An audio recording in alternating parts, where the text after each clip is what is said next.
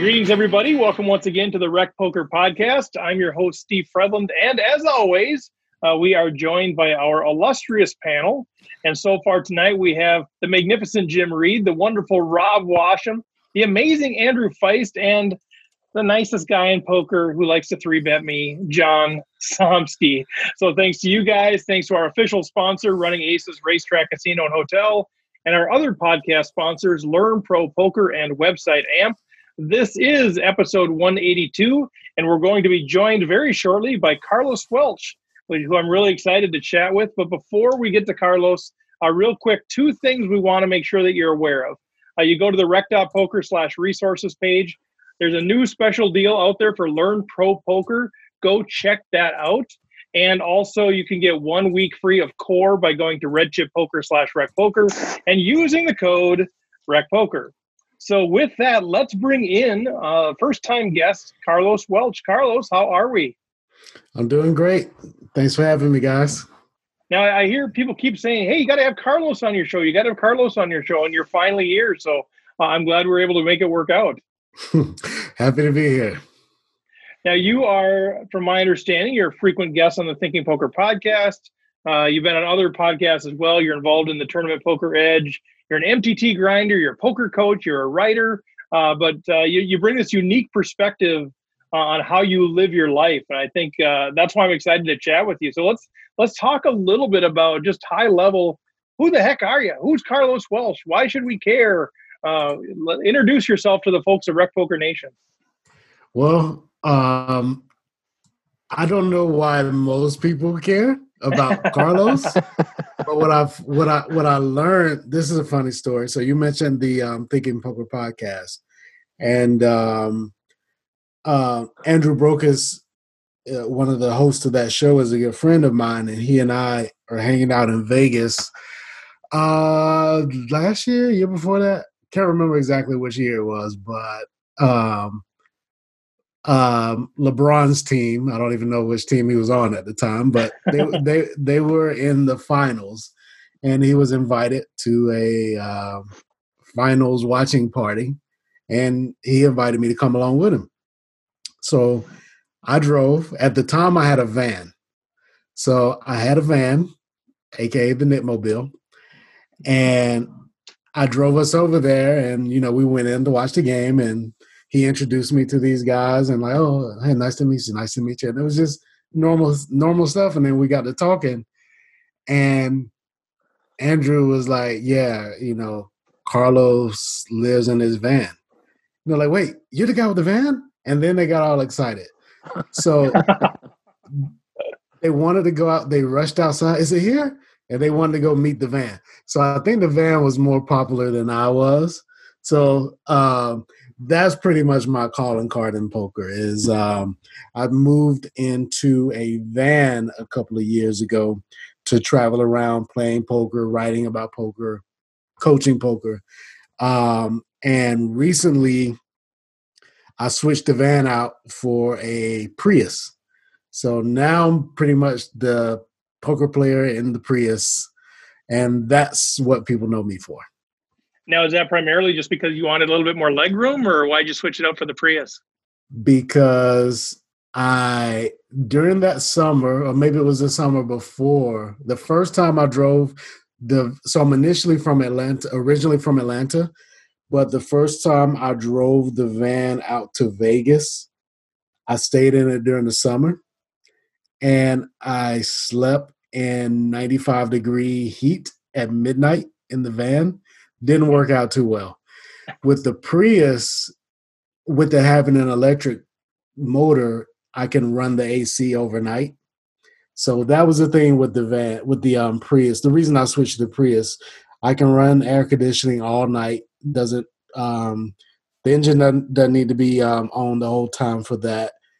And also, I got an a um, inverter installed to the um, secondary battery so I can plug up my um, monitor and sit it on the passenger side. So I'm just, you know, parked in the desert and playing four to six tables of online poker and sleeping in this car. I love it. So Tell us a little bit about the, the, the journey to that. Like, how did you end up getting to that point where you're saying, you know what, uh, I, I don't want to have an apartment or a house or whatever. I want to live out of a vehicle. What was the what was sort of the the, the journey that brought you to that point? Black Friday. so if we all remember Black Friday, um, I had a couple of thousand dollars locked up on full tilt at the time. And also at the time I was a middle school math teacher. And so I had the summer off in 2011 and I was trying to find a way to get my money off of full tilt. So I got this bright idea to move to Jamaica for the summer and switch my residence um, in full tilt because they were still paying out rest of the world players, just not Americans. So I went to Jamaica. I've signed like a one month lease on this villa. And um, the whole time I was in Jamaica, uh, at the time I, I lived in a house that I was buying. So I had to pay that mortgage. And I was in Jamaica in the summer paying rent there while also paying mortgage on an empty house. And so when I got back that that next year I decided to basically do poker full time and traveling and I thought I didn't want to like you know go out to the World Series of Poker and have to pay this mortgage on this empty house and circuit events. So uh, I left the house and initially moved into a um, extended stay hotel. Now, when I mention this, a lot of people don't seem to know what those are, but my mortgage was around a thousand dollars a month with utilities and all that stuff on top of it. The hotel I moved into was around, I think at the time, like 160 a week, including all the utilities. And whenever I traveled for poker, I didn't have to pay for the room like I had to pay the mortgage for the house. So I did that for a couple of years. And after WSOP 2015, I came home or back to the room, uh, which was home um, in Atlanta, and the the um, rent went up. I think it was like it went from like 160 to like 200 a night. And now I think they're up to like 250. Some of them are like 350 a night. And before I decided to um, go back to the room, I just kind of had the fleeting thought that, you know, all I do is sit in this room every day, play poker, write about poker, study poker. I can do this in a van. Hmm. And and I was like, wait, why don't why won't why wouldn't I do it in a van? So I had the thought and probably like two to three weeks later, I had the van and I just did it. Yeah. No kids, no pets, no, uh, I don't have a girlfriend or a wife. So it wasn't, and I'm kind of a crazy person anyway. So it wasn't that big of a leap for me to do it. I've met so many people that say they would love to do it, but they just have so many other things. It's a lot easier for a single guy with no with no kids right. to kind of jump into that. So somebody that hasn't seen you for a while uh, talks to one of your buddies and says, "Hey, what's Carlos up to?" And they're like, "Oh, he's living in the van." They're like, "Oh, yeah, that makes sense." Yeah, yeah, it's completely normal for me. Yeah, that's awesome. It, so there's no, it's no a total. I mean, go go ahead, Jim.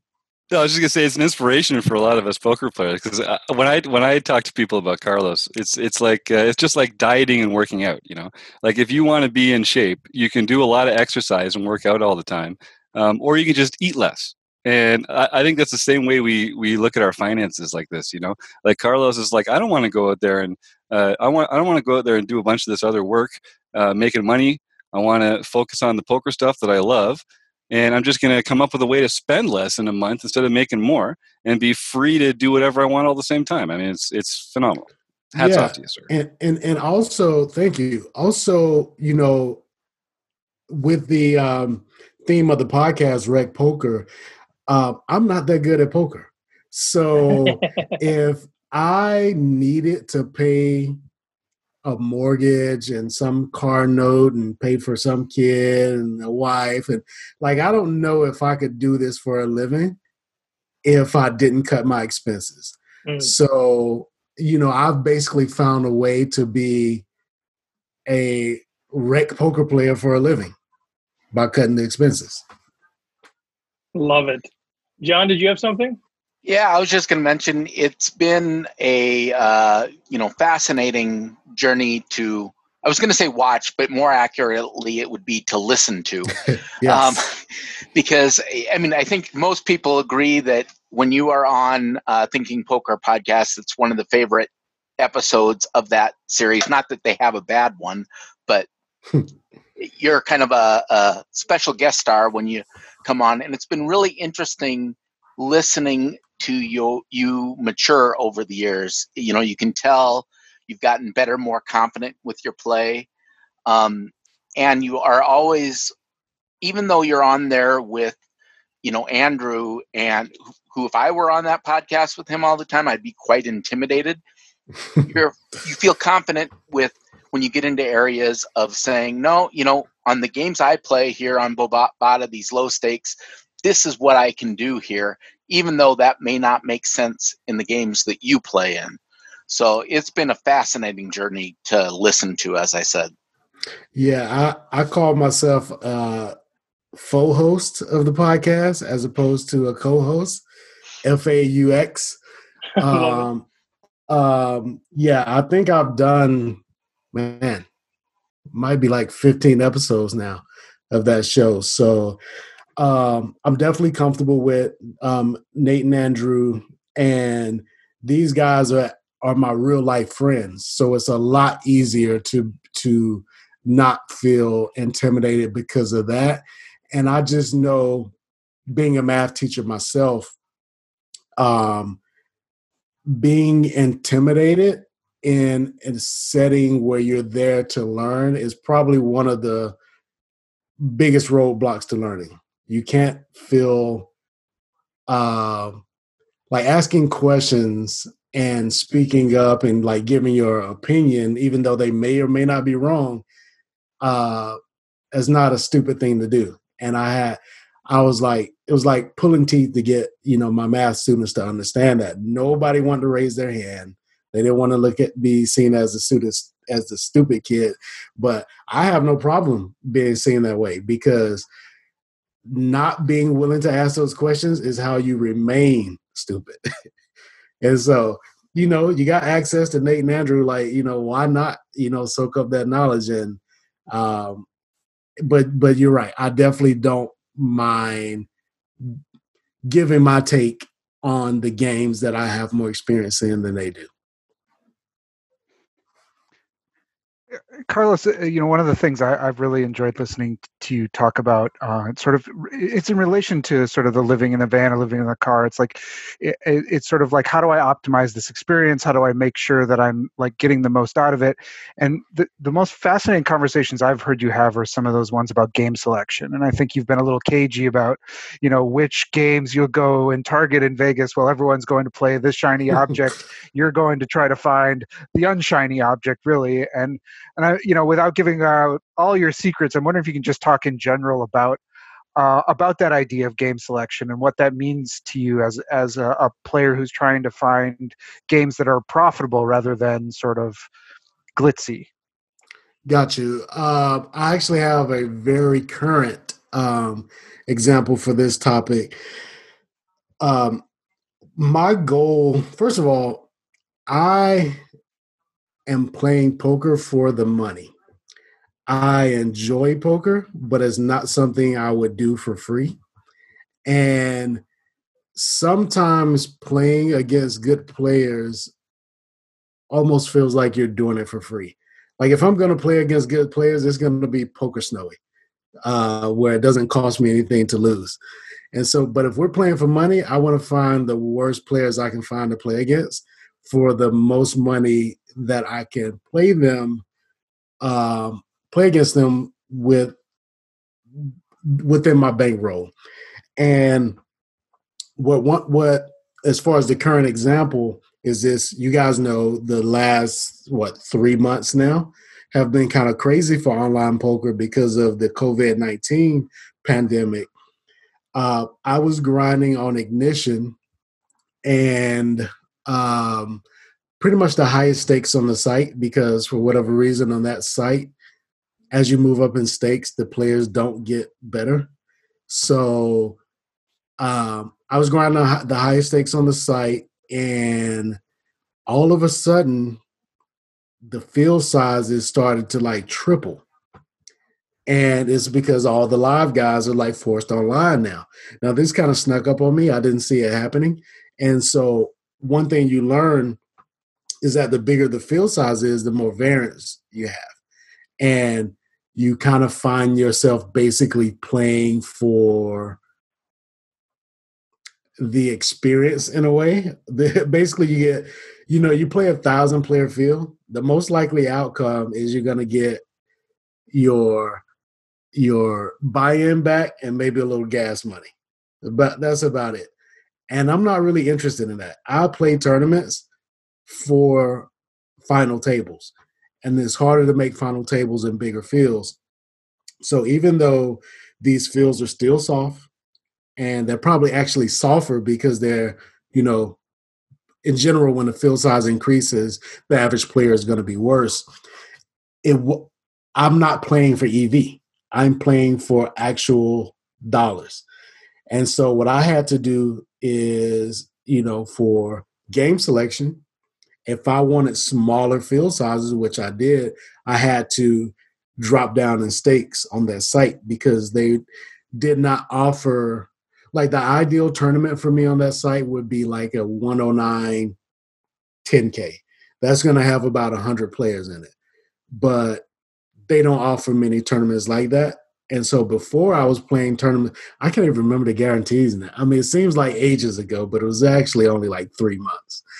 Uh, so like, okay, one example is the um, they run this fifty-five dollar twenty-five k.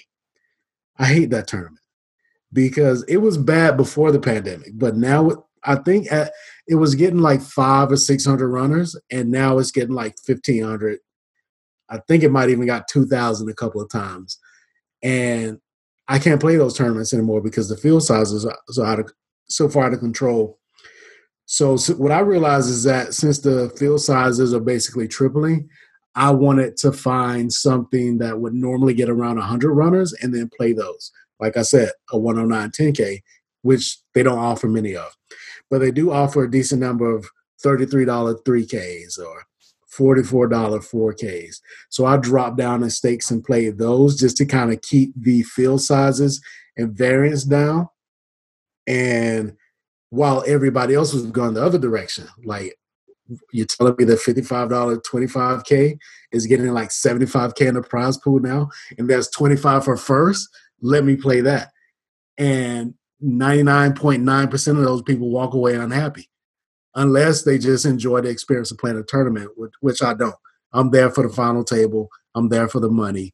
And if that's what you're looking for, you need small fields, not bigger fields. I love I love just the, the, the idea of just knowing what your what your ultimate goals are. I think that's we talk about that quite a bit. If you don't really know why you're playing, it's hard to optimize your experience and your tournaments or your cash or whatever it is. So I think that's such a critical point to take out of this is know what you're ultimately trying to do and be honest with yourself about what that is. Uh, Andrew, did you have something there? Uh, yeah, I was reading an article that you wrote uh, for about bad beats, and I just really liked part of it where you know it's a true bad beat, queens losing to jacks, that kind of thing. And instead of the last line really gets me, it's where it's instead of cursing to the heavens, we should thank our lucky stars for this opportunity and start looking for more. I love that attitude. That that is when I read that last line, that that made the whole article like it was great, but that that just that last line was awesome. And what do you stay? What do you do to try and stay in that mindset? Because the grind can get to everyone, obviously. Just play with worse players. Like just keep finding worse players. And um, what I tell my students, and in fact, I got a couple of students right now complaining about it, which reminds me of self, reminds me of myself five years ago complaining about it, which is, man, every time I get it in with a good hand, I lose oh, these idiots keep sucking out on me and all this kind of stuff. And the the the mantra that I'm telling these guys is is a volume game. You have to get in more spots like that. Yeah, you're gonna lose your fair number of spots where you know you're getting it in as an 80% favorite it may feel like you're losing 60% of the time, but if you do that, if you run that spot, you know, a million times, then yeah, it's going to feel like you're losing it 20% of the time because that's reality. And so if you're trying to like avoid the tilt that comes from getting bad beat, you just got to keep getting it in good. Get it, get it, get, get it, try to get it in good twice as often or 10 times as often as you currently are, and that'll go away. But that's hard to do when you're playing against good players. So you need to find more bad players and improve your skills to find more spots to get those players to put in their money bad against you, which was basically what the article was about. Yeah, because you mentioned something on playing a hand with Maria Ho where you lost queens versus her ace king, and you said the same thing. You know, you're never going to get five bet shoved with six five from her anyway. So you got to find the bad players. I like that. Yeah, that hand was in the 2016 main event on day three, and it was so funny because all my my, my buddies were like in the hall of the Rio, and you know I'm all getting prepared for day three, and I had like 50 bigs. That was a pretty decent stack. So I'm ready to go in there and do my thing. And I went in, and I think I came back in like 15 minutes with a smile on my face, and I'm out. And it was like, "You're joking, right?" Uh. and I'm like, "No, man. It went. I lasted like an orbit and a half, but it was basically a situation where." I opened queens. She three bet ace king. I four bet. She jammed. I called and I lost but it was early enough in the day where I didn't feel like I bubbled because the bubble doesn't burst until like the end of that day. But it was also like I got a chance to make th- day three and I didn't bubble and I got it in good against a good player. So I left happy, even though I lost ten thousand dollars in fifteen minutes. but yeah, it was it was a situation uh, that could have been a lot of people would look at that as a negative, but that's one of like when I think about think about some like happy moments that I remember in my poker career. That that's one of them. Is like you know that was a that was a good experience. I think I, if you're gonna bust a main event, that's the way to do it, in my opinion. If you're gonna that's awesome bubble, if you're not gonna cash the main event, that's the way to do right, it. Right, right. No, it's good stuff. Well, one of the things, Carlos, we love to do, and I, would love to talk more about your story just in general, but uh, one of the things we always try to do is an element of the strategy side for the for the folks that are listening to the podcast. So if you if you don't mind, uh, Chris has a hand uh, that would love to have you break down a little bit. Okay. Uh, all right, Carlos. Well, this is this is uh, this is not your favorite type of player because these are not bad players. But um, yeah. we're uh, we're we're uh, in a hundred k high roller um, that was on PokerGO. I was just watching it recently, and I think this See, is this, but this is something we can all kind of relate to because it's some it's that kind of point in a, in a in a decision tree where you're kind of wondering how do I hang on here and how often do I hang on? Do I need to hang on here with a hand like this? So. Um, just to give you a little context, there's 10 players remaining. There's two tables of five players, uh, and only the top six get paid. So we're not in the money yet. Uh, we're at a hand. Uh, we're at a table of five players. Okay. Um, and so the blinds are 8K, 16K, and with a 16K big blind ante. And we're first to act under the gun or a hijack in this. Um, and we've got a pretty decent stack of 1.4 million. Um, and uh, we have Queen of Clubs, Jack of Hearts. Um, and in this case, I, I, don't think there's anything um, to argue about this, but uh, we opened this to a min open to 32K. Um, and I, I kind of want to get post flop because I think it's there's not much to argue with here because the the button and the big blind call us, um, and so we're going three way to a flop, um, uh, and the flop is eight of hearts, three of diamonds, jack of diamonds, um, and the big blind checks. So what uh, we we've got top pair, not a great top pair, but a pretty decent one on this board. There's two diamonds. We do not have a diamond. Um, what's what's what's our move here? So we already screwed up when we registered a hundred k high roller. but, but if we were dropped here by a time machine, yeah. Um, I guess so. First of all, we have to try to think and play uh, as close as we can to GTO.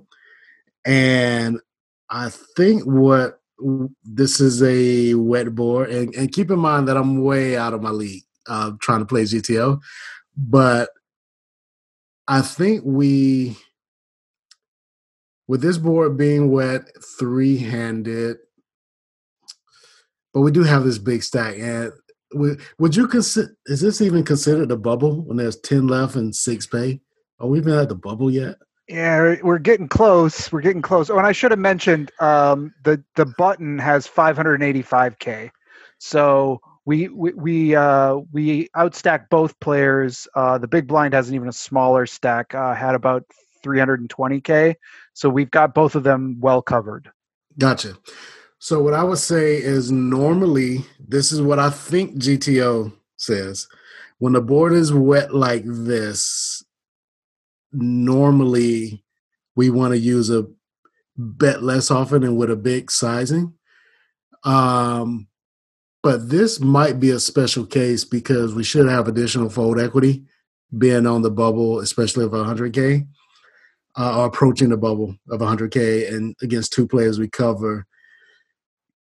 So my first thought was like, is this hand even strong enough to bet? But with the extra fold equity, it, maybe it will be. And since we're betting more than we normally would, we would choose a smaller size than normal. Like when I first saw this, I would think, okay, we're gonna bet like two thirds pot on a mm-hmm. board on a board like this. But now that feels a little iffy with this hand, so maybe we use this as a uh, high frequency check. But since we're gonna bet here because of the extra fold equity and we're betting a lot, um, I would probably bet like I don't know third pot, something along those lines. Well, uh, that's really close to what this is. So this is Igor Kurganov, by the way, um, if you know who that is, and yes, uh, in in so he does bet. He bets about 30, he bets thirty eight k. So you're pretty much spot on with the the third pot, uh, and the button calls, and the big blind folds. So now we're we're heads up, um, out of position. We got top pair and the turn is the six of diamonds. So again, the flop is now, or the board is now eight of hearts, three of diamonds, jack of diamonds, and six of diamonds. And we hold queen of clubs and jack of hearts. Hmm.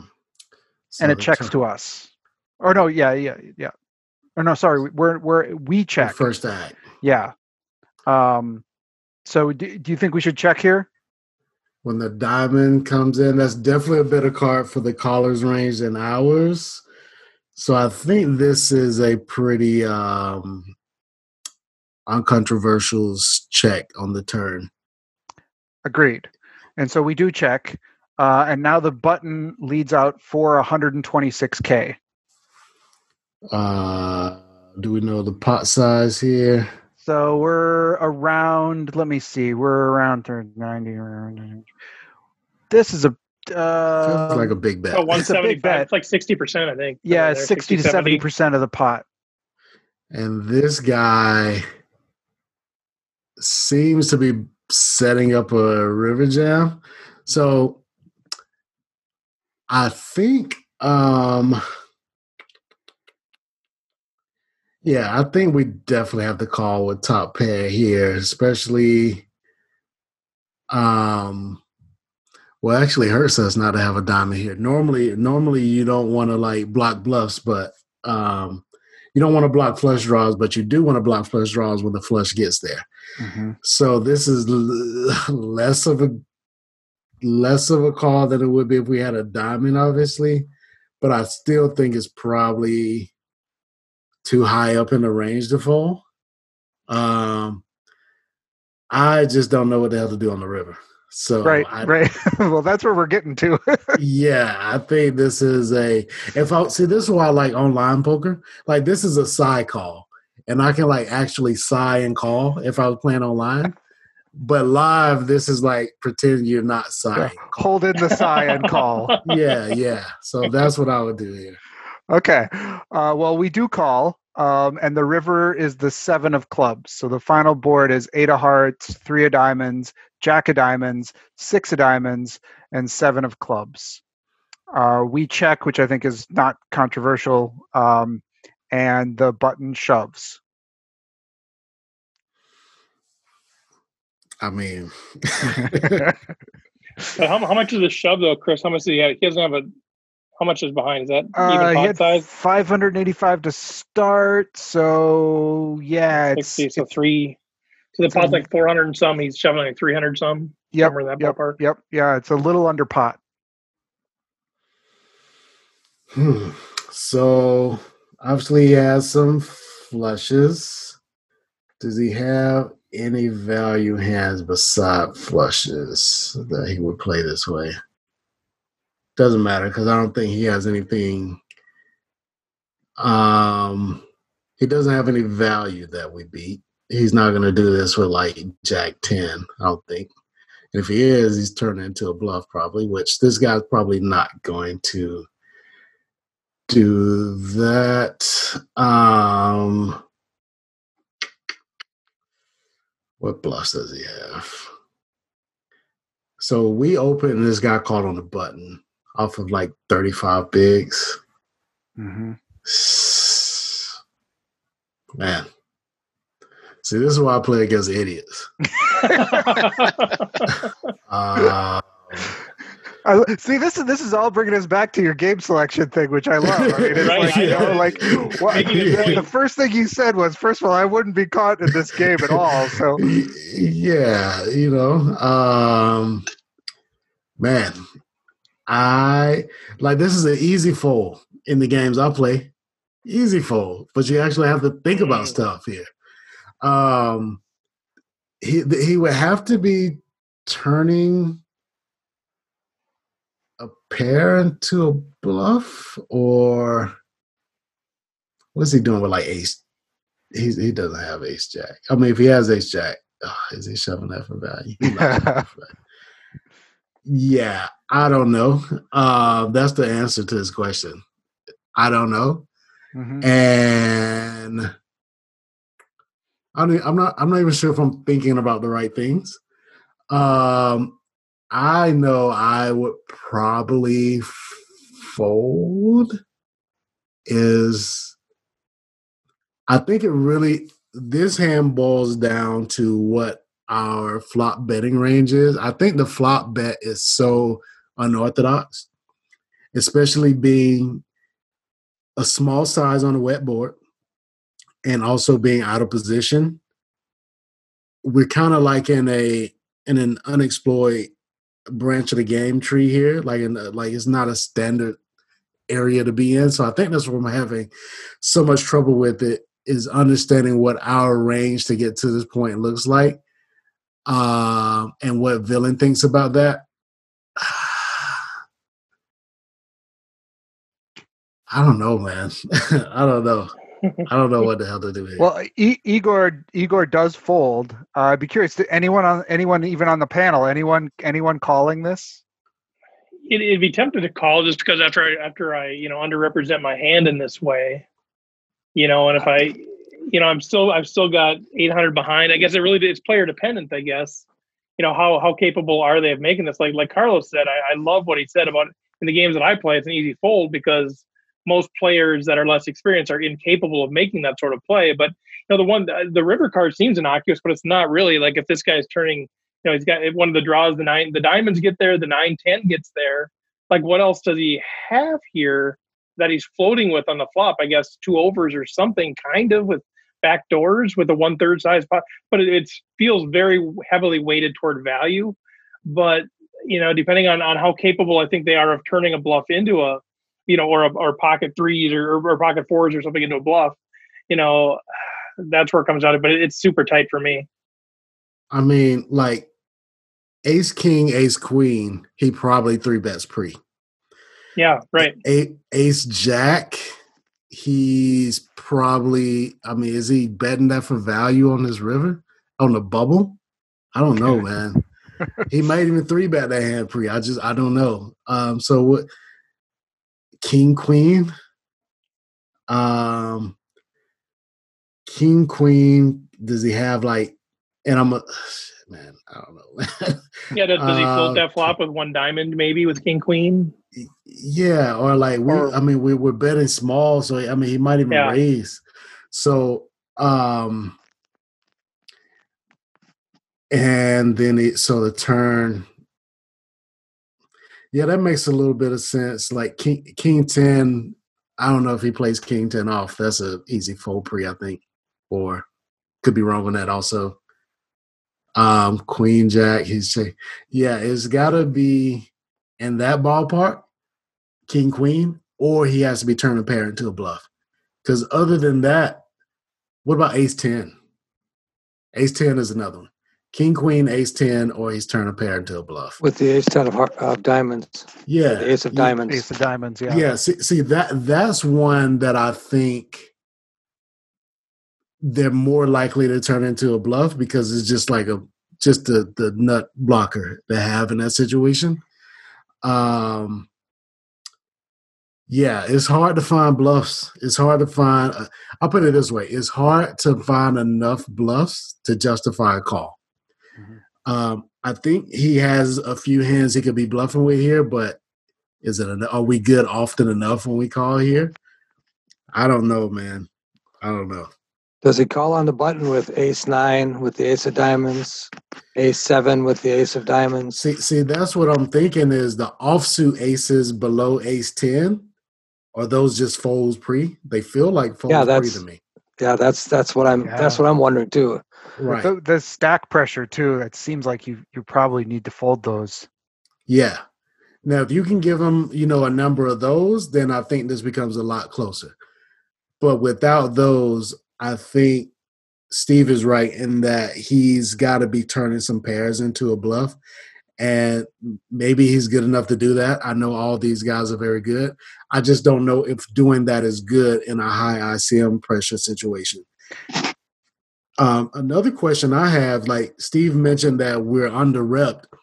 I'm wondering if we are um I was gonna say over repped. I don't know if that's the right term, but um we shouldn't be betting very often from out of position here, I don't think. So like like I'm wondering if villain expects us to even have this hand in our range. Like I would think this hand um and again, this is just the ice without the ICM pressure, I strongly feel that this hand would not be a bet on the flop. But with the ICM pressure, maybe it becomes a bet, and Villain knows that. And so this is the exact type of hand that he will be trying to get us off of. And I just don't know what the next link in that chain of thought should be. That's where I get stuck, and that's why I don't play 100K high rollers. It it certainly is the kind of run out that makes it tempting to try and get someone off a one pair hand, isn't it? When the straight and the flush comes in, and you know you've shown aggression on the turn like that, it feels like the kind of spot where you could get a thinking player off a one pair hand. Yeah. Yeah, definitely. Definitely. I don't know. This is above my pay grade, guys. Well, uh, well, you're not do getting I- paid anything, so exactly. Well, just uh, just to give us all the results here. Um, so Igor Kurganov does fold, um, and because it's a stream, we know um, that you and you've actually picked out the bluff very well. It was a bluff. Uh, he had King of Diamonds, Queen of Spades. So he had the King of Diamonds, um, sort of give him the flush blocker, um, and those two overs that he uh, carried over and and um, and bet on that on that turn diamond as well. Yeah, his um so he calls pre. Um yeah, see I, I see his hand makes a lot of sense um with our action. I think he played his hand the way I would expect him to play it. I just don't know how many hands like this he has. Yeah. And is that enough to justify a, a call on the river? Like, what do you guys think he does with like ace 10 with the ace of diamonds on the flop? Does he just call that one or does he check raise it? Or does he raise it because he only has the one over as opposed to two? I personally feel like those are the two bluffs I could find is is the uh, ace ten with the ace of diamonds and the king queen with the king of diamonds. I think I think you're right, and I think that's it's really great to think about that. Even though the results here are if he had called, it would have been a great call in that moment, but over the long haul, there aren't enough bluffs here to make this call consistently. So Yeah.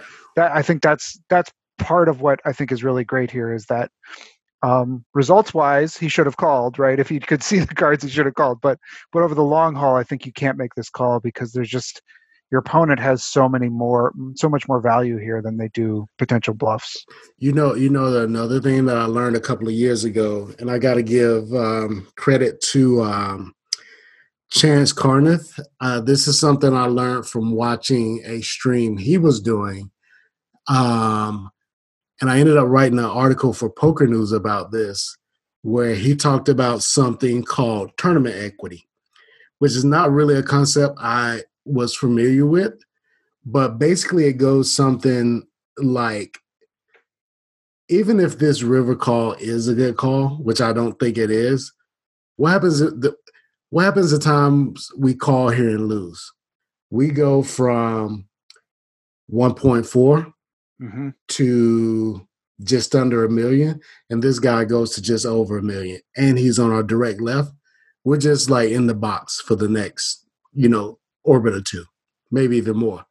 So you kind of got to take that future game, um, the future game scenarios into account, and that should lead us to be even tighter in this spot um, because of all the equity we lose by giving up the chip lead when we call here and we're wrong. That's good. Yeah, And that's Rob, great. did you have something? Yeah, that's that's very interesting the way you the way you phrase that because I don't think people think in those terms. You think just about that hand so much more so than you think about what the position change will be depending on which way it goes. And uh, so that's yeah, that's a very interesting thought. I just had a question for you. I think it, I think we're done with the hand, right? Yes. So I had I had another question for you.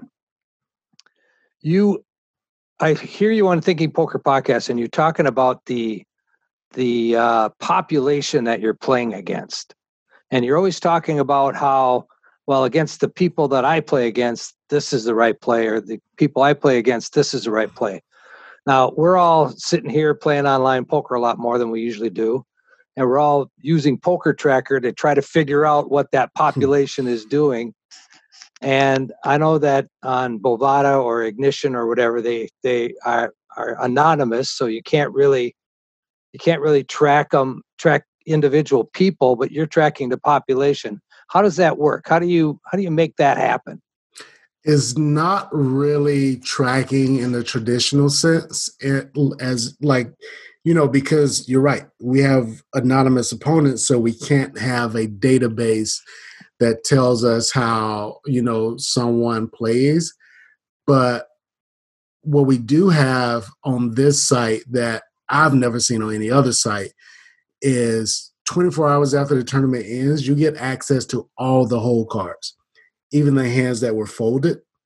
So I review pretty much every hand I every tournament I play, and I can see how the average player on this site plays, and then I kind of exploit that in future tournaments. So some things you see over and over again, like you know, frequent limping is is is things that you would kind of expect to see. I'm very rarely surprised, but being able to see those whole cards, man, that that is such a powerful study tool, and you quickly get an idea of how you know the average player plays. Where you know I'm going to study, I take the hand history and I pull up the first hand, and I can see all the cards, and it's almost like everybody at that table, besides myself, is the same player because it's anonymous. Like, you know, you kind of have to treat it like you don't know any of these guys. So it's just like, so it's like playing against PokerSnowie, except these guys aren't good like PokerSnowie. When you play against PokerSnowie, and like you can set up like a sit and go against PokerSnowies, Poker Snowy, and you're playing against eight copies of PokerSnowie. And because you can see how it plays eight times in one hand, you quickly develop in a feel for his game, and I kind of treat the average Bovada player the same way, even though we know these aren't the same person, the same people, but over time that I guess player profile kind of like, you know, aggregates into some some type of Frankenstein that's that's at least um, close to what you would expect from the average player. And I'll try to like sort it. I mean, not sort it, but split it, where I'll say, and my my percentages change over time, but I'll say seventy to eighty percent of the players are loose passive, and you got like another probably 10 percent in there, 10 to 20% that's uh, over aggressive or like maniacal. And you're really, if you're up against an unknown player and you treat him like a loose passive player, you're going to be right 80% of the time.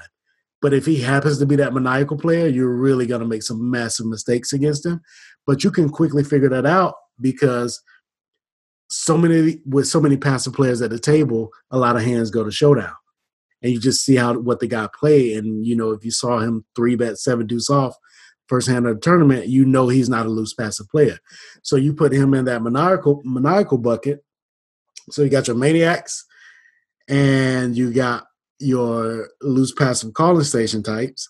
And once you kind of separate them into the correct category, you got you know your you just apply your passive Frankenstein profile to that guy, and you, you, you apply your aggressive Frankenstein profile to that guy, and you're usually within the ballpark.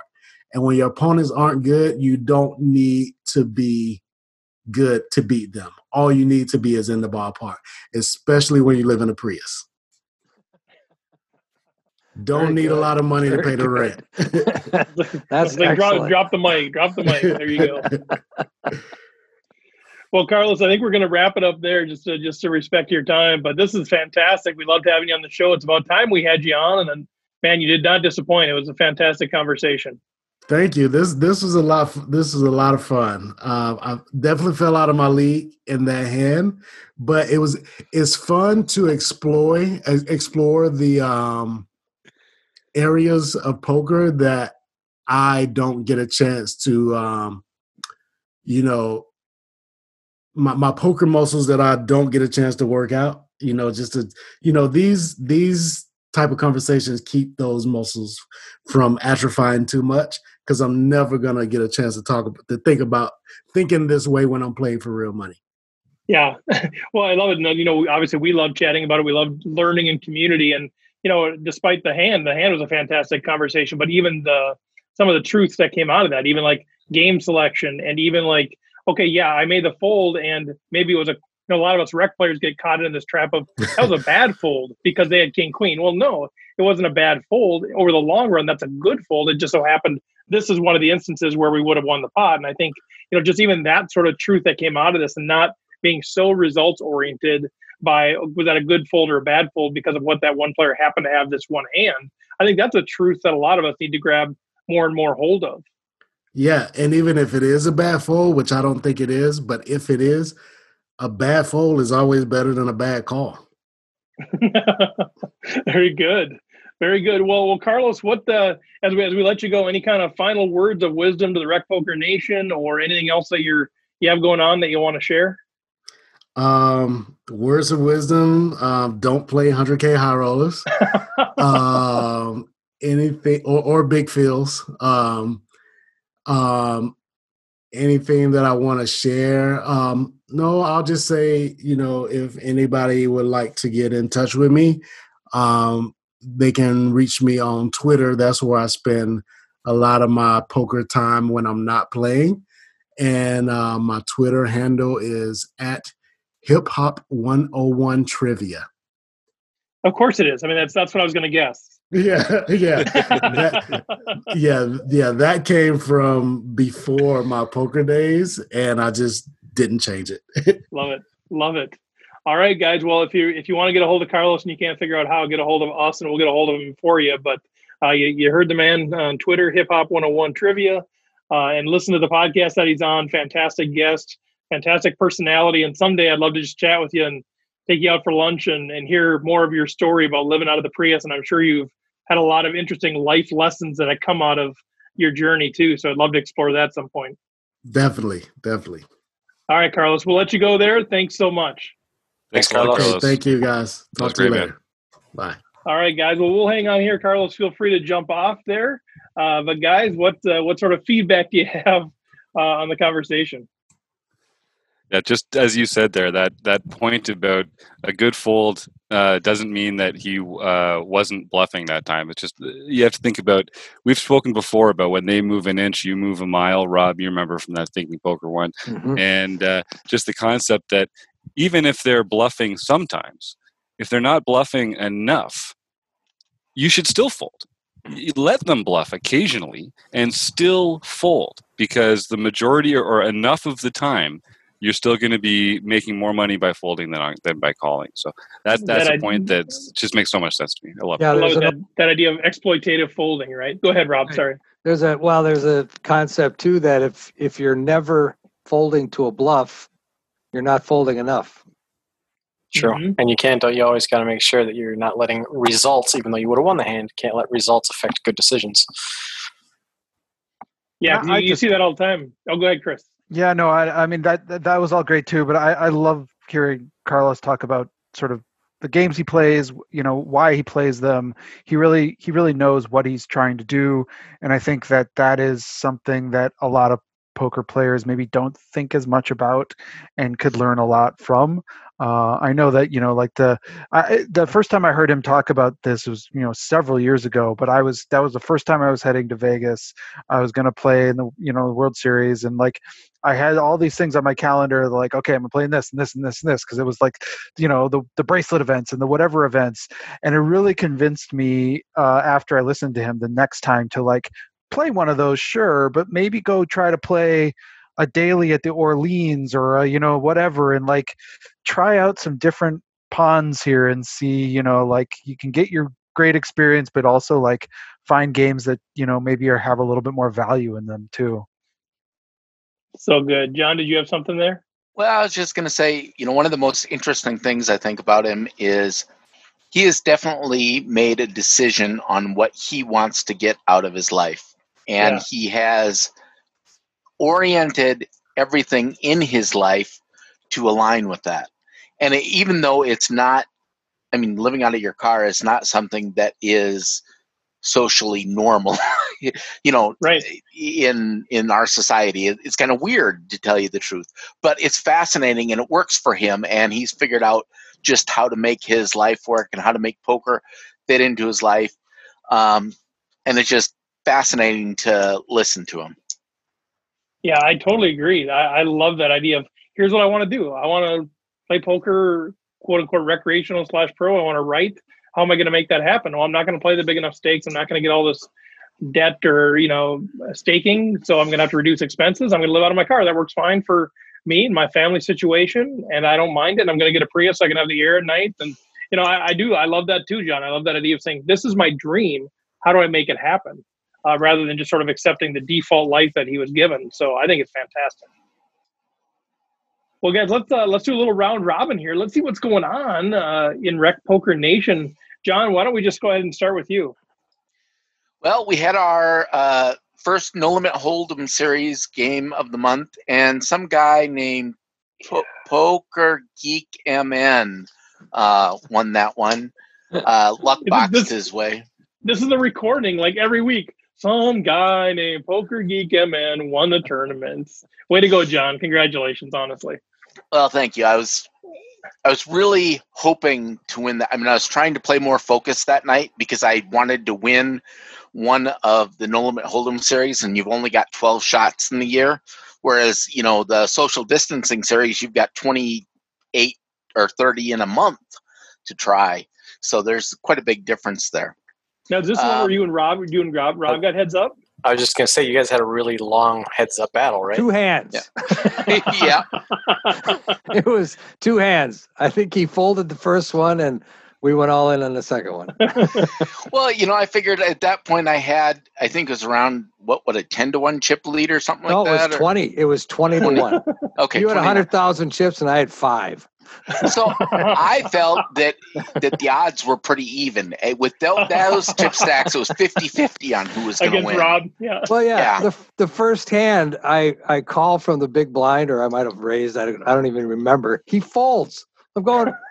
What could you possibly fold there? I can't believe. Well, I had seven deuce off suit. seven so deuce. Yeah. it, it was one of the very few hands that I would fold. But yeah.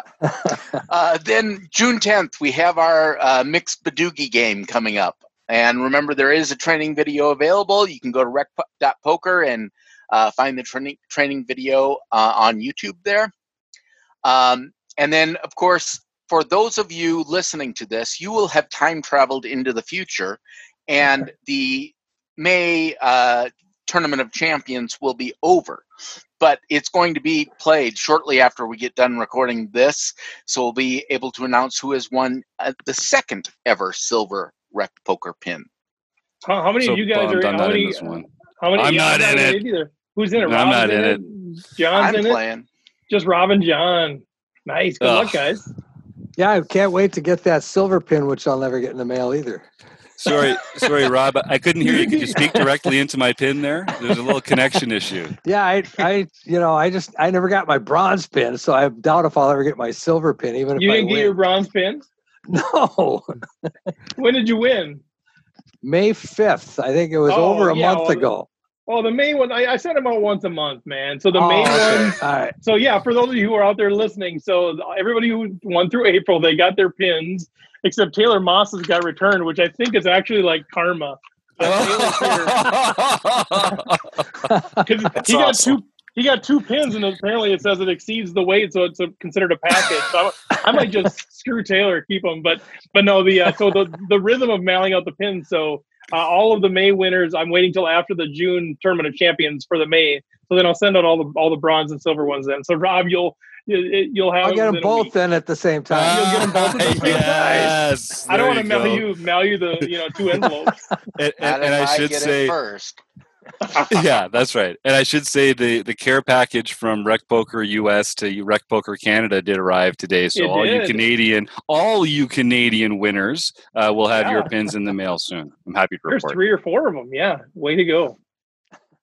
All right. So then uh, June 1st, we had witchy stuff. Lena Lagar or Leda. Uh, look- Speaking of Canadians, June first, June Yeah. first. We did not wait a single day to come in and and Where's storm the thing? Capitol. There it is.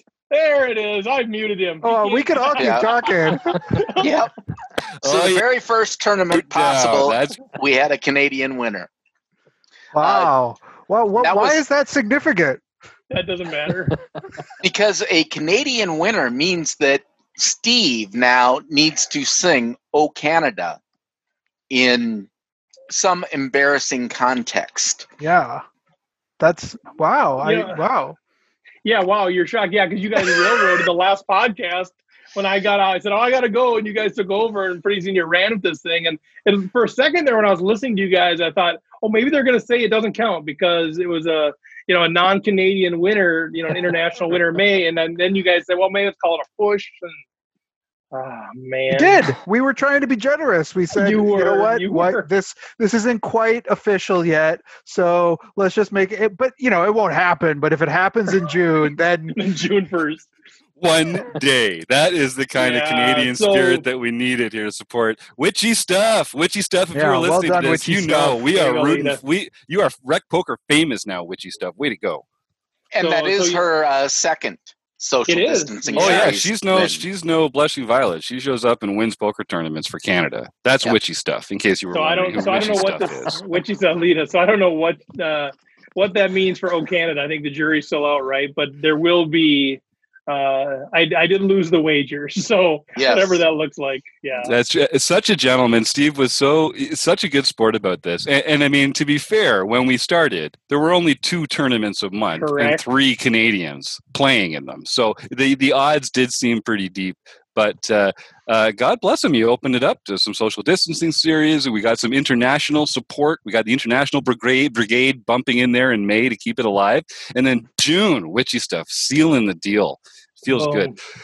Now we did talk about making it a little more embarrassing now because we've had this extra time. So I, I, I want to think about some crowdsourcing we can do. Rec Poker Nation, you know, I, I, I mean, really, you should email me Jim at rec.poker and send me some fun ideas. I, I don't think Steve needs to know about Oh, them all. email Don't- it to me, don't- baby. I can filter. but but hit us up on Twitter. Send something to at Rec Poker on Twitter with some fun ideas about wardrobe, maybe some choreography. You know, I think there's a lot of ways we can spice up this national anthem. Maybe some fun harmonizing options, um, back uh, backdrops. Let's think about ways that we can really bring out Wow. the spectacle of this because I Could feel like, like we've got a a lot of backdrop room to run. video. Also, you could have a video of something behind it too. You know? Oh yeah, yeah, yeah. I like Uh-huh, this. Like the Yeah, yeah, your own possibilities left are shark endless. or something. You know. Left shark. Anything that is tastefully embarrassing yeah. is kind of our goal there. I'll, I'll work on my lip syncing in the meantime. Oh, no, no, no, no, no, no. No lip syncing. no, and we're definitely putting it on the podcast. I think we're definitely Nice. like having like a little bumper at the. I, I I think I mean maybe maybe even just like the first verse at the very beginning, and then like the meat of the podcast, and then like I don't know something. I'm just really excited about this. I don't know if you can tell. But congratulations, Steve. Hats off to you, man. W- w- well done to uh, be such a good sport about this. We all can't wait to uh, Oh, it's Take- fun. It's fun. take it all in. Okay, I just poor, want poor, everyone poor to know John's trying to get through. it's not my fault that my round robin always takes the longest. I know. I was gonna say John never gets through his stuff. Like this is derail John as much as possible. All right, so June 2nd, Megra 44, Doug Drabeck won his Nice. third social distancing series uh, win. And then on June 4th, I Hate to Lose. William Alexander, who is a dealer at Running Aces, won his first Ah. social distancing series. On June 5th, just to make sure that everything was still valid, we had another Canadian, Bluff Sterini, our very own Jim oh. Reed, winning his Yes. third social distancing series. Bring, bringing in the troops the first week of June. Exactly.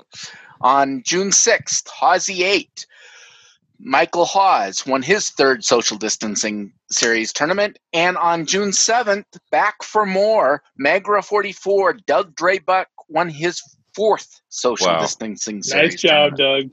Doug. Wow. That Double guy, are we sure he's not Canadian? Because that's the kind of that's the kind of Canadian spirit we've come to expect of our members here at rec.poker. well, Rob? They call him Double D, don't we? Double D. Double Oh, D. yeah. Yeah. His Magra, kids won. His kid has won one on there too. So they're they're He's a running beast. up.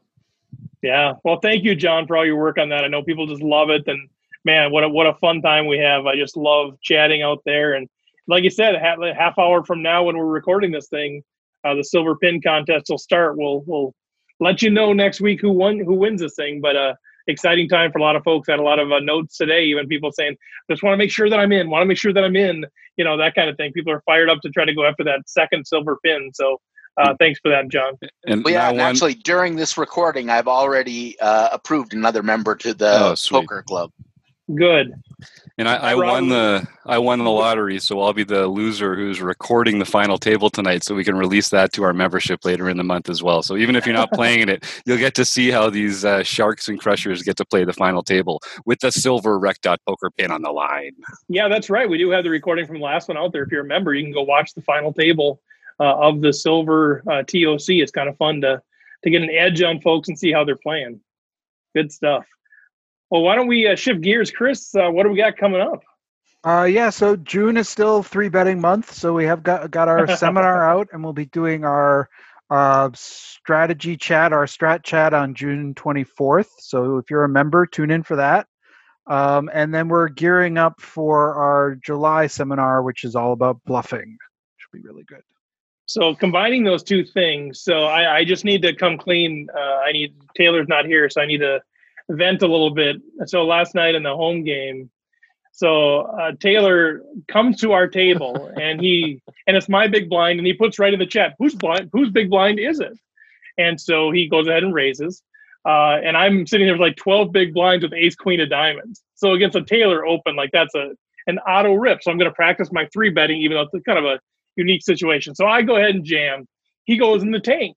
I'm like, sweet, you know, you can't chat while the stuff is out there. So I type it up nice and good. So uh, when when he calls or folds, I can quick hit enter, and I'm like, oh man, tanking. This is great. This is good for me that he's tanking. Blah blah blah blah blah. And so then he calls, and I hit the button, and then he flips over kings. He slow rolled me. and he just had a ball with it. And he goes on Twitter and he talks about the slow roll. it was it was all in good fun. But I'm like, Taylor, no.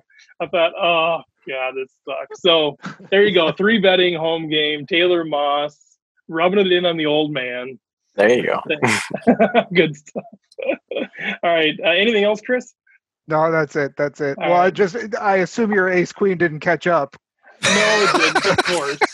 No, of course it didn't. Even if it did, though, it was a pretty sweet slow roll moment. Yeah, I'm, yeah, like, yeah. I'm like, at this point, I'm like, yeah, please call. Like, I'm in the chat, like, like, yes, please call. Let's go if you're thinking about it. I don't care if you got fives or whatever. I need a double, you know. But no, they did not catch up. No, you don't want him to I'm- have fives. You don't want him to have fives. Uh, I wanted to have don't- Why, fives. why would you wish that? That that's, a guaranteed that's winner a, every that's a nightmare wish on yourself. yeah. No, he, he he eliminated me. All right, Andrew, why don't we see what you got going on? All right, so uh, Wednesday, June 10th. So this Wednesday, we do have another Learning with Partners uh, at 6:30 p.m. Central Time. Central Time, 6:30. Uh, but in the meantime, you guys can go to rec.poker slash resources. Uh, we got a lot of good stuff going on there right now. Uh, Solve for Why is still $9.99. Uh, incredible deal for that one. But then just starting yesterday, and it is posted today now, Learn Pro Poker just launched their post flop summer sale. They they added some a bunch of post flop video content and have lowered membership prices to thirty dollars a month. And then also they have a three uh, 305 yearly that ends July 1st. Uh, so that is new as of yesterday. Go check that out. Uh, rec.poker slash resources. Great deals out there right now. Awesome. Yeah. Thanks, Andrew, for being on top of all that stuff. I know they put out different things from time to time, and Andrew always says, "Hey, we got the new deal. Get it out there." And so uh, we put it out there, and it's a great way to support us. Well, you get great education too. Is uh, use our link and uh, and sign up there. So thank you, Andrew. And and I don't know what Ryan has planned for LPP going forward, but that's what Taylor was a part of Learn Pro Poker. He ended up playing for that ten thousand dollars seat in that final eight. So I assume Ryan will have things like that going forward with Learn Pro Poker as well. Yeah, I would All guess so too, because that was pretty popular that contest. So I'm assuming that, that that kind of stuff will happen in the future. Yeah. Robert, Hey, what's happening? you tell me, man. Just hanging out with some pretty cool people. That's all. Yeah, this is on. fun stuff. Yeah. June 17th, the book study starts. The Game Plan by Matt Matros. Uh, Matt was a guest on the Rec Poker podcast at one time, talking about the book and some other things. That was very cool. Um, we have a we have a contest going on right now. It's a Twitter contest, and if you start even just starting today, you can get seven entries for a free book. If you can enter once a day on Twitter, all you have to do is tag Matt underscore Matros, Matros, um, mention uh, hashtag Rec Poker Community and hashtag Book Study, and you'll be entered into a contest that we will be giving away the book on June 15th, just in time to read the first chapter and be part of the book study starting on the 17th. So get get your Twitter fingers going, get it out there, get your tweets happening. Like I say, you can get seven more entries if you've already got the first, you know, six, whatever. But you could get up to, uh, yeah, you can get up to no, actually seven. If you could have up to fourteen entries if you do it every day from June first, and even if you haven't yet, you can still get seven more. I, Those I want to know what odds. I want to know what Twitter fingers look like. and, and just so people know too, the uh, the copy of the book that you'll get is a PDF. So you think, oh well, if it's starting the seventeenth and it's the fifteenth, I won't have time for it to actually get to you. You'll we'll immediately send it to you uh, a PDF, so you will be able to start it right away. Great and stuff, also Rob. That's exciting. We're- ahead, planning that we're planning that first meeting to be mostly like a get to know the book, get to know each other, talk about the table of contents, sort of like make a plan for what's going forward. So even if you're not, uh, even if you haven't read the first chapter, you can still come on the 17th, and we'll uh, go through the plan for everything. It's going to be a lot of fun. Uh, And Rob, Rob, I can tell already is excited about this. Talking to him, and uh, it is a great book. So I, can't wait to get my teeth into this one. Love it. Well, why don't we just uh, segue right into you there, Jim? What do you got going on? Well, we're just so darn excited about this new website still coming along. Um, we've got some of the guys here in there doing some secret shopping, beta testing kind of stuff right now. And uh, I, I, just want to whip the curtain off and you know and show everyone all the exciting stuff, but we can't. We're not quite there yet. But I think the thing I really want to talk about is this is the rec poker community coming to life in front of our eyes here. This is what when we've talked about the rec poker community before, this is what we're talking about. And if you want to all you can just come with an email address, sign up for a free account. You're going to have a, a community membership here at rec.poker with forums, uh, groups with different interests. There's going to be videos or events every single day every single day there's going to be a video or an event that you can watch or engage with and talk to other members about um, forums to talk about different strategy things. I- i'm really excited to see how the members themselves are going to make the most out of this community that we're building and i just can't wait to get there any day. I, well no i shouldn't even say that but soon. It is uh, as one of the people who's had a sneak peek it is looking pretty good. It'll be very useful yeah, for sure. And I think like like Jim said, you know, what we've really our differentiator. There's a lot of folks out there that are doing content. Uh, I stand by our content. I think it's phenomenal. Like the seminars that Chris puts together. I think the partner stuff that Andrew shares. I think it's phenomenal, top end stuff. I really believe that for for recreational players. But I think really the key differentiator is that community piece of it. Uh, hopefully, you guys get a flavor of it through the podcast. But that's what this is. It's it's a it's an encouraging, it's a vibrant community of us learning the game together and having fun along the way and building relationships. And I think you know we we've been where we've fallen short is we haven't had a good tool to help facilitate that community building. Uh, and this website is really built around this idea of how do we get people together that have common interests and start to build those relationships and learn the game together in the way that we want. And and this tool is really going to pave the way for that. And then uh, open the door for real strong learning uh, as far as you want to take that. So I'm really encouraged by the work that that Jim has done, uh, website Mark uh, has done on this thing, uh, and all the, all of you guys that have taken a look at that and said, hey, let's tweak this, let's make this a little bit more user friendly.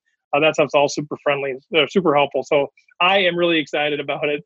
It's been a long time coming. We keep talking about it, but we want to get it right before we release it, and and we are getting really close now. So thanks for all of your work on that. Anything else, Jim, that you wanted to share? No, just oh. keep on uh, showing up, Canadians, and spanking these Yanks. Easy, easy. So, a couple things for me, real quick. The next play and hang uh, is June seventeenth. We're trying to gra- wrestle up some some pros and some personalities to stop by and hang with us. Uh, we'll be making the announcements on who those folks are uh, that get to do it. Uh, a reminder: we're going to do a one table, uh, just a single table tournament, hanging out. Uh, we'll do a Zoom call. myself, uh, some of the folks that have played the home game before, and then we'll bring some some folks in to, to hang out with us. I know Sarah Herring uh, has already committed. We've got a few others that are interested. Uh, if you know Sarah Herring from Poker News and other things, she said, "Yeah, I'll swing by. That sounds like a blast." So uh, she'll be there at least on the 17th to hang out hang out with us for a while. And I already mentioned the pins are being mailed this week. So Rob, settle down. Uh, the May winners and the Tournament of Champion winner uh, determined tonight will be mailed out uh, and there's still a few of you that I don't have mailing addresses for. You you're not really responding when we're reaching out to you as we play. So we're trying our best. Uh, if you haven't gotten a pin and you think you should have, get a hold of me, Steve at rec.poker, and let me know your address, and then we can get in touch with you uh, that way. So with that, uh, anything that we missed, guys? Anything else uh, that you think we need to share for the good of the order? All right. Well, check out rec.poker. Sign up for our newsletter. It's a great way to stay informed Thank you to Running Aces, uh, Racetrack, Hotel, Casino, website AMP, and Learn Pro Poker. Uh, thanks to Carlos Welch. Fantastic conversation with him. Thanks to our panel as well. I should give Chris a shout out uh, as well. He joined us right as we were getting going. But Chris and John and Jim and Andrew and Rob, thanks you guys. Uh, it's always a blast, and we will catch you next time.